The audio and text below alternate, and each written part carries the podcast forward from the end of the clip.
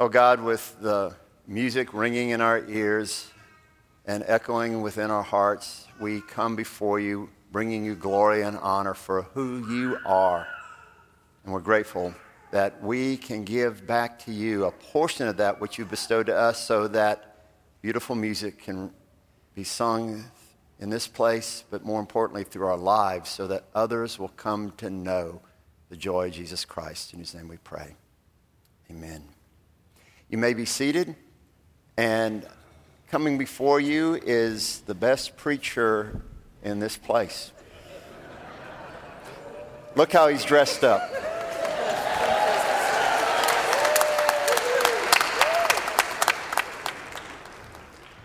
Listen, when you keep the bar low most of the time, it doesn't take a whole lot to impress. I'm not talking about Ed, I'm talking about the way that I'm dressed. so, this is uh, one of those Sundays between the music that you've already offered and hearing children say happy birthday to Jesus. I feel like my job is just not to mess it up. Because we, we could invite you back up and experience what you have are gifting us with and, and pray and go home. But I believe that there's such a good, hopeful word uh, for us this morning. So if you would, if you're able to stand, if not, then in the posture of your heart, uh, in honor of the reading of God's word, would you please stand with me? This is from the prophet Isaiah, Isaiah 35. The desert and the parched land will be glad. The wilderness will rejoice and blossom like the crocus. It will burst into bloom. It will rejoice greatly and shout for joy. The glory of Lebanon will be given to it, the splendor of Carmel and Sharon. They will see the glory of the Lord, the splendor of our God. Strengthen the feeble hands, steady the knees that give way. Say to those with fearful hearts, Be strong, do not fear. Your God will come. He will come with vengeance, with divine retribution. He will come to save you. Then the eyes of the blind will be opened and the ears of the deaf unstopped. Then will the lame leap like a deer and the mute tongue shout for joy. Water will gush forth in the wilderness and streams in the desert. The burning sand will become a pool and the thirsty ground bubbling springs. In the haunts where jackals once lay, grass and reeds and papyrus will grow, and a highway will be there. It will be called the way of holiness. It will be for those who walk on that way. The unclean will not journey on it, wicked fools will not go about on it. No lion will be there, nor any ravenous beast. They will not be found there, but only the redeemed will walk there, and those the Lord has rescued will return. They will enter Zion with singing. Everlasting joy will crown their heads. Gladness and joy will overtake them, and sorrow and sighing will flee away. This is the word of God for us, the people of God. Thanks be to God. You may be seated. In one of our great hymns of the season, we sing these words with a sense of great hope and triumph. Joy to the, to the world. The Lord is come. Let earth receive her King. Let every heart prepare him room, and heaven and nature sing, and heaven and nature sing, and heaven and nature sing. It is a hymn of such hope and such promise. And when we sing these words in a couple of weeks, veiled in candlelight that represents for us the light that the darkness cannot extinguish, extinguish, we believe for that moment that joy has truly entered the world, that all that is sad has fled, and that this is the way that things were intended to be. In that moment, joy and all that is right seems unshakable. And yet, it does not take long for the realities of the trouble of this world to come crashing back in. And for many of us, as much as we would like to cling to those words of that great hymn, Joy to the World, they begin to feel like a wisp, like a whisper on the wind, reminding us of a time that we long for, reminding us of a time that we pray will come, and yet it seems fleeting. And perhaps the words of Ray LaMontagne's song Trouble from his debut album in 2003 feel a little bit more at home to us. Trouble. Trouble, trouble, trouble, trouble. Trouble been dogging my soul since the day I was born. Worry, worry, worry, worry, worry. Just will not seem to leave my mind alone. Trouble, oh, trouble, trouble, trouble, trouble feels like every time I get back on my feet, she comes around and knocks me down again. Worry. Oh, worry, worry, worry, worry. Sometimes I swear it feels like this worry is my only friend. And as much as we might hear those words, and maybe you hear those words and you're like, yeah, that's just a Tuesday for me because it's hard for me to escape the worry and the trouble and the fear and the confusion that exists and is a reality in this world in which we live. The beauty of the season of Advent is that it gives us an opportunity. In fact, it calls us to be honest about our trouble and our worry. This thing that we try so hard to hide from the world around us. We have become almost perfect at presenting to the world a polished exterior a life that is all put together, and yet the season of Advent says, don't waste your time. Because in order for us to truly appreciate the hope that exists in the season of Advent and the hope that the season of Advent promises us, it requires us to be honest about the trouble and the pain and the worry and the brokenness that exists in this world and the ways that it affects us. Because without an honesty of our great need for something worth hoping in, we find that Advent offers us little more than the marking of another season. And as we turn this morning to Isaiah chapter 35, we find within these words from the prophet Isaiah a hope. In fact, it is a gospel hope written for a people nearly 3,000 years ago, the promise of something, someone who was to come, a promise that still stands for us today. This promise in Isaiah 35 was written to the Israelites in the 8th century BC. And this promise exists because what Isaiah had, has told them and has shared with them from the heart of God up to this point was a reality that would cause them great worry. See, these people were living in the land that God promised them. They were experiencing the promises of God. And yet, like so many of us do, they grew, they grew weary. They grew impatient with God continuing to fulfill for them the things that God said that He would fulfill. And in their weariness and in their growing tired of, of living in a way that was reflective of the way that God called them to, of following the law, not because God is a killjoy and doesn't want his people to enjoy good things, but God called his people to live in a way that was set apart not so that they might suffer, but so that in the way that they chose to live, differently from every nation around them, the nations around them would begin to see that their God was wholly different, completely different from the, the little gods and the idols that they pursued and that they chased. And the people of God grew weary in doing that, much like many of us do, because we, we we reach for these promises that the world offers us of an immediate satisfaction, an immediate fulfillment. We grow weary of following in the way, uh, as, as Eugene Peterson calls it, a long obedience in the same direction.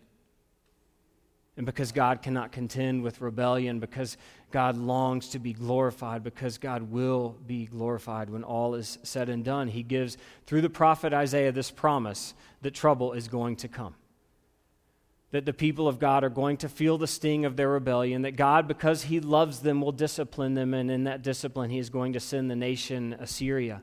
And this is a kingdom that has been rolling through this part of the world. And, and the people of God hear that Assyria is coming, that it is knocking on the door. Now, try to place uh, yourselves in, in that situation. And imagine what it would feel like to have this promise of this, this world power at the time that is going to come and that is going to bring devastation on your kingdom and on your way of life. It is natural for the people of God to have worry and to have fear and to be concerned. And even those who lived faithfully. And, and maybe that's some of you. You feel like, look, I'm not perfect. There's one who's perfect, and his name is Jesus, but I try really hard to live in a way that is reflective of what God says is his best for me. And, and, and maybe you feel like you spend so much of your time saying to the people around you who, you know, when they walk into the proverbial room, you want to say to them, look, don't touch anything. Everything is so precarious right now. You touch something, you say the wrong thing, you're just going to mess it all up for the rest of us. There were those in, in, in, um, in Israel, in, in Judah, in Jerusalem at the time who, who may have felt that way and felt because of the rebellion of their brothers and sisters they found themselves in the face of this coming terror. And, and maybe many of you feel that way too. You're not necessarily affected by decisions that you've made in your life, you are affected by the decisions of people around you. And so, this is the word that has come to the people of God. And yet, into this state of worry, into this state of fear, into this fear of the unknown, and into the turmoil that exists in our hearts when we feel like trouble is coming and trouble is all around us, there is a promise that is given. There's a word of hope that pierces the darkness with good news. Before we can truly appreciate this word that Isaiah has given here, it's important for us to understand the gift that that sense of trouble and worry and fear, the gift that in the hands of God those things can be to us. Because they reveal to us that things aren't as they should be. They reveal to us that there is a longing within each of us for something more. And if we are willing, and if we pay attention, they will reveal to us that there is actually a kingdom that we long for that is better than the one in which we are living. And there is a king that we are longing for that is stronger than the kings that we try to prop up in our lives to protect some way of life that we think we ought to be able to live.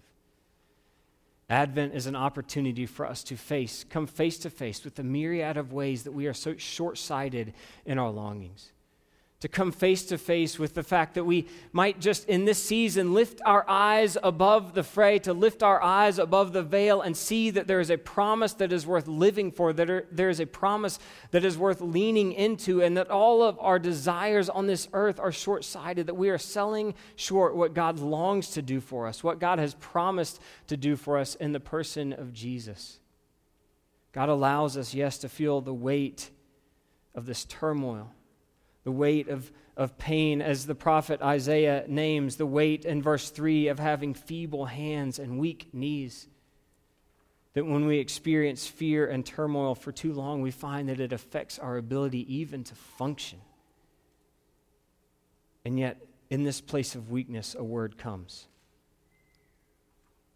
Say to those with feel, fearful hearts, Be strong, do not fear. Your God will come. He will come with vengeance, with divine retribution, he will come to save you. Your God will come. Your God will come and deal with the enemies that are set against you. And this is comforting news until we realize that in our rebellion, we have actually placed ourselves in the company of the enemies of God. And so we find ourselves living in this tension, and that's why we, we tend to hear God, the God that we read about in the Old Testament, as being described as the God of the Old Testament because we don't know what to do with the vengeance and we don't know what to do with the God who brings war against kingdoms that are rebellious. And so we tend to classify that as being a separate God than the Jesus who is welcoming and the Jesus who comes to the broken and the downtrodden. And yet, friends, there is one God. Scripture is clear Father, Son, and Holy Spirit. And what we have to understand is that Yes, God comes in vengeance against all that is evil and all that is broken, but he does so as Savior. And in a couple weeks, we will gather together and celebrate the birth of this child into the world. And we will have an opportunity to recommit our lives to the hope that is made possible by the entrance of this child into this dark world in which we live. But I invite you to not stop there, but to remember the man that that child will come, and to remember the person of Jesus, and to remember that every life that Jesus touched, wherever there was blindness, people were able to see again. Those who were mute began to shout for joy. Those who were lame began to leap for joy, as this oracle tells us will happen. Those who were covered in the shame of their own guilt were told that they were forgiven. We're told that their identity was not wrapped up in the things that they had done and the ways that they had failed, and they were told instead to go and to live a new life. That where Jesus was present, the kingdom of God reigned, and where the kingdom of God reigns, everything flourishes. There is life when it seems like life is impossible that in the desert places water springs up from the ground. When there, there only seems to be destitution, life is breaking forth. We continue, however, to live in the reality of this now and not yet. And yet, I would invite us to consider that maybe the better way to think about that is not necessarily now and not yet, but instead to begin to say now and not quite. Because the kingdom has come. And God, in His faithfulness, will bring it to its fulfillment. Something has already begun to happen. Do we see it? Are we willing to give ourselves over to the joy that is made possible? Because we find ourselves in the reality of the sadness that still exists in the world. Maybe this quote from the brave Samwise Gamgee at the end of Tolkien's The Return of the King helps us name the way that we feel. This is after Sam has been a part of defeating the One Ring. Ben, you could probably co- quote this verbatim, but I have to write it down because I don't want to mess it up. But Sam lay back and stared with open mouth, and for a moment, between bewilderment and great joy, he could not answer. At last, he gasped, Gandalf, I thought you were dead, but then I thought I was dead myself. Is everything sad going to come untrue? What's happened to the world? Is everything sad going to come untrue? Because the reality is that we live in this age where sadness and despair are still very much a part of the fabric of our everyday lives, very much a part of the fabric of the landscape in which we live and seek to be faithful as God's people. We are invited to remember that where the kingdom broke in in the person of Jesus, things flourished. Life began to break forth where it seemed like life was impossible. We long to hear Gandalf's response to those words. When Sam asks, What has happened to the world? he responds, A great shadow has departed. And then Gandalf laughed. And the sound was like music or like water in a parched land. And as he listened, the thought came to Sam that he had not heard laughter, the pure sound of merriment for days upon days without count. It fell upon his ears like the echo of all the joys he had ever known. Isaiah tells us that a highway will be there. It will be called the way of holiness. It will be the way for those who walk on that way. The unclean will not journey on it. Wicked fools will not go about on it. No lion will be there, nor any ravenous beast. They will not be found there, but only the redeemed will walk there, and those the Lord has rescued will return. They will enter Zion with singing. Everlasting joy will crown their heads. Gladness and joy will overtake them, and sorrow and sighing will flee away. I want to close with this thought. It's wondered by commentators what Isaiah is describing here. Is he describing the three times a year that the people of God will journey to Jerusalem for their pilgrimage festivals and the joy that comes with that?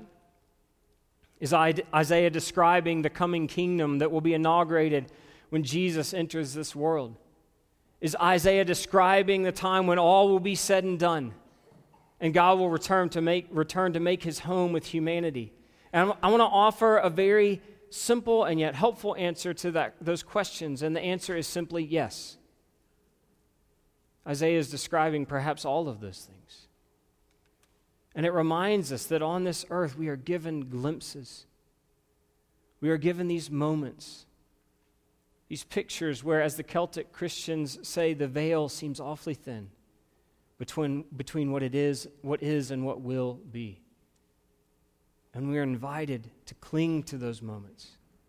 And we're invited to allow the joy of the hope of the season of Advent, the arrival of Jesus, to overwhelm us. That even in the face of darkness, even in the face of fear, ours might be a song of hope for the world around us. It doesn't mean that we ignore the sadness that exists, it means that we name it, and it means that we turn to the hope that we have in the face of it and we offer those around us who are dealing with fear and sadness and unknown into it. Friends, this is the good news of the season of Advent. Isaiah names for us what is, but he tells us of what will be. May we run to that. May we hear that invitation home. And may we process together with the saints with songs of gladness and joy that this world cannot extinguish. Amen.